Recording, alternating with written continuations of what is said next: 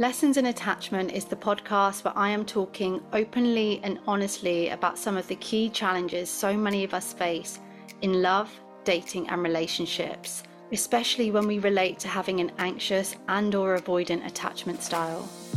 I'm Carly Ann. I'm a somatic practitioner with a focus on attachment and self esteem. Driven by my own journey of doing the inner work on healing the past and becoming more secure, this podcast is where you will find top healing tips, other people's lessons in love, and a community of people just like you and just like me that are determined to break the cycle of insecure attachment. I truly believe that everyone deserves a healthy love in their lifetime.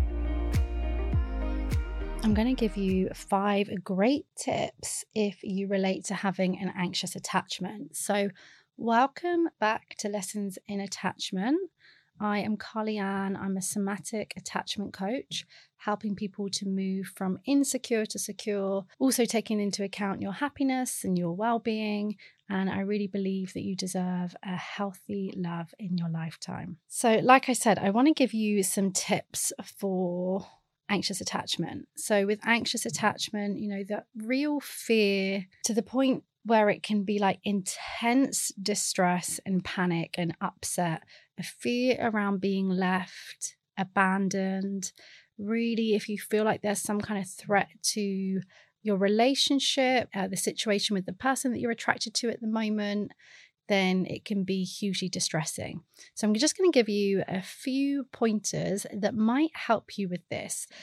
The first I would say is, and I can actually let me, I'm giving this tip, and I will say that I haven't done this.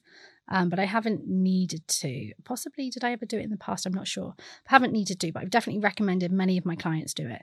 And that is to turn off the blue ticks on your phone you know, you don't have to do that if you're not checking. But if you're someone who's checking and your mood is dependent on whether or not that tick has gone blue and you've had a reply and how long since it's been blue or whatever, um, then turn it off. You might think, that's terrible. I won't know if they've read it. How will I cope? But just experiment a day with them off. Just see how you get on, or next time you're dating someone, just see if it helps a bit because you might find that them going blue and then um, not hearing from them that it really intensifies. And it's actually okay that it's blue and then you don't hear from them because people just have different texting styles, right? So there's no need to read into it. And of course, for the situations where you're reading into it correctly and this person is leaving you on blue for hours at a time, not really, you know, just crumbs basically, um, then well, it's just going to make you feel rubbish, isn't it? So the next is try not to have a set time in your head that you need to hear by uh, from this person by. So what I mean by that is you might find that you think, okay, I've got it. They're going to finish work at six. I need. They'll probably hear from them by eight, and then if you haven't heard from them by eight, you start to get anxious and lose your mind because just anything can happen. They can be on the phone to someone else. They might be procrastinating themselves and scrolling on social media. They might have decided to stop um, and see a friend, just anything.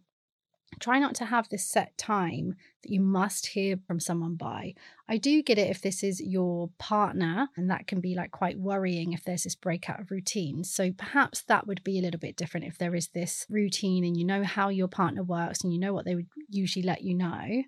But you know, if you're in those dating stages, then I think, and even with your partner, that there's times where that's going to happen as well, for sure but you know i just get that i get that some of you are warriors as well. So but try not to have a set time in your head anyway. When the anxiety is too much and you are really struggling with not knowing when you're going to see this person next i would say a good tip is to ask if you can see them again or when they're free. Now that might sound like what and sound like I'm too much and I'm crazy and that I'm into them and put them off, I would say, like, no, it's quite a secure thing to do. Like, just ask them when they're free next. And I am talking about if the anxiety has got too much, if you're not functioning at home and you're losing yourself.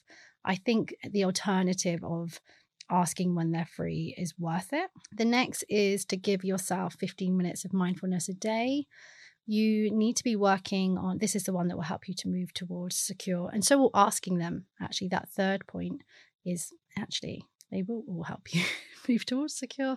Um, when the, yeah, give yourself 15 minutes of mindfulness a day. I do this with the members inside the attachment recovery gym. I encourage each of my clients to do this. And I do this as well. I can't really get my head around how we can be moving towards secure attachment and we have no kind of mindfulness or regular practice like that every single day. And I really mean it. And I don't mean to say every single day because I know that that sounds like a lot, but you know, the reality is we need to be going inwards. We need to be forming a relationship with ourselves and the present moment and connecting with the present moment rather than always living in our heads. And mindfulness is great for that. So, a mindfulness, present moment activity, at least 15 minutes a day I say 15 minutes because you might struggle with longer than that. Being in the moment, being with yourself can be really difficult. You might need to start at five minutes a day. But inside the attachment recovery gym, we have a class six days a week, um, most of the time, six days a week, where you, we have a mindfulness practice. We have certain questions that we answer. We go inwards, we meditate. I change it up each day, with the exception of the diary um, that has the same questions to help you reflect on your triggers and the day ahead and things like that. So you can always check that out and you can either join me live. Most of the people will watch it on replay because obviously it's different time zones. And the fifth tip is to get help. We know with anxious attachment that you need help. We know all of the pros and the benefits of being there with someone that can help you, that can listen, that can support you to feel secure, not just to teach you the skills. There's so much more to it than that in terms of the space that they support, the trust that you build.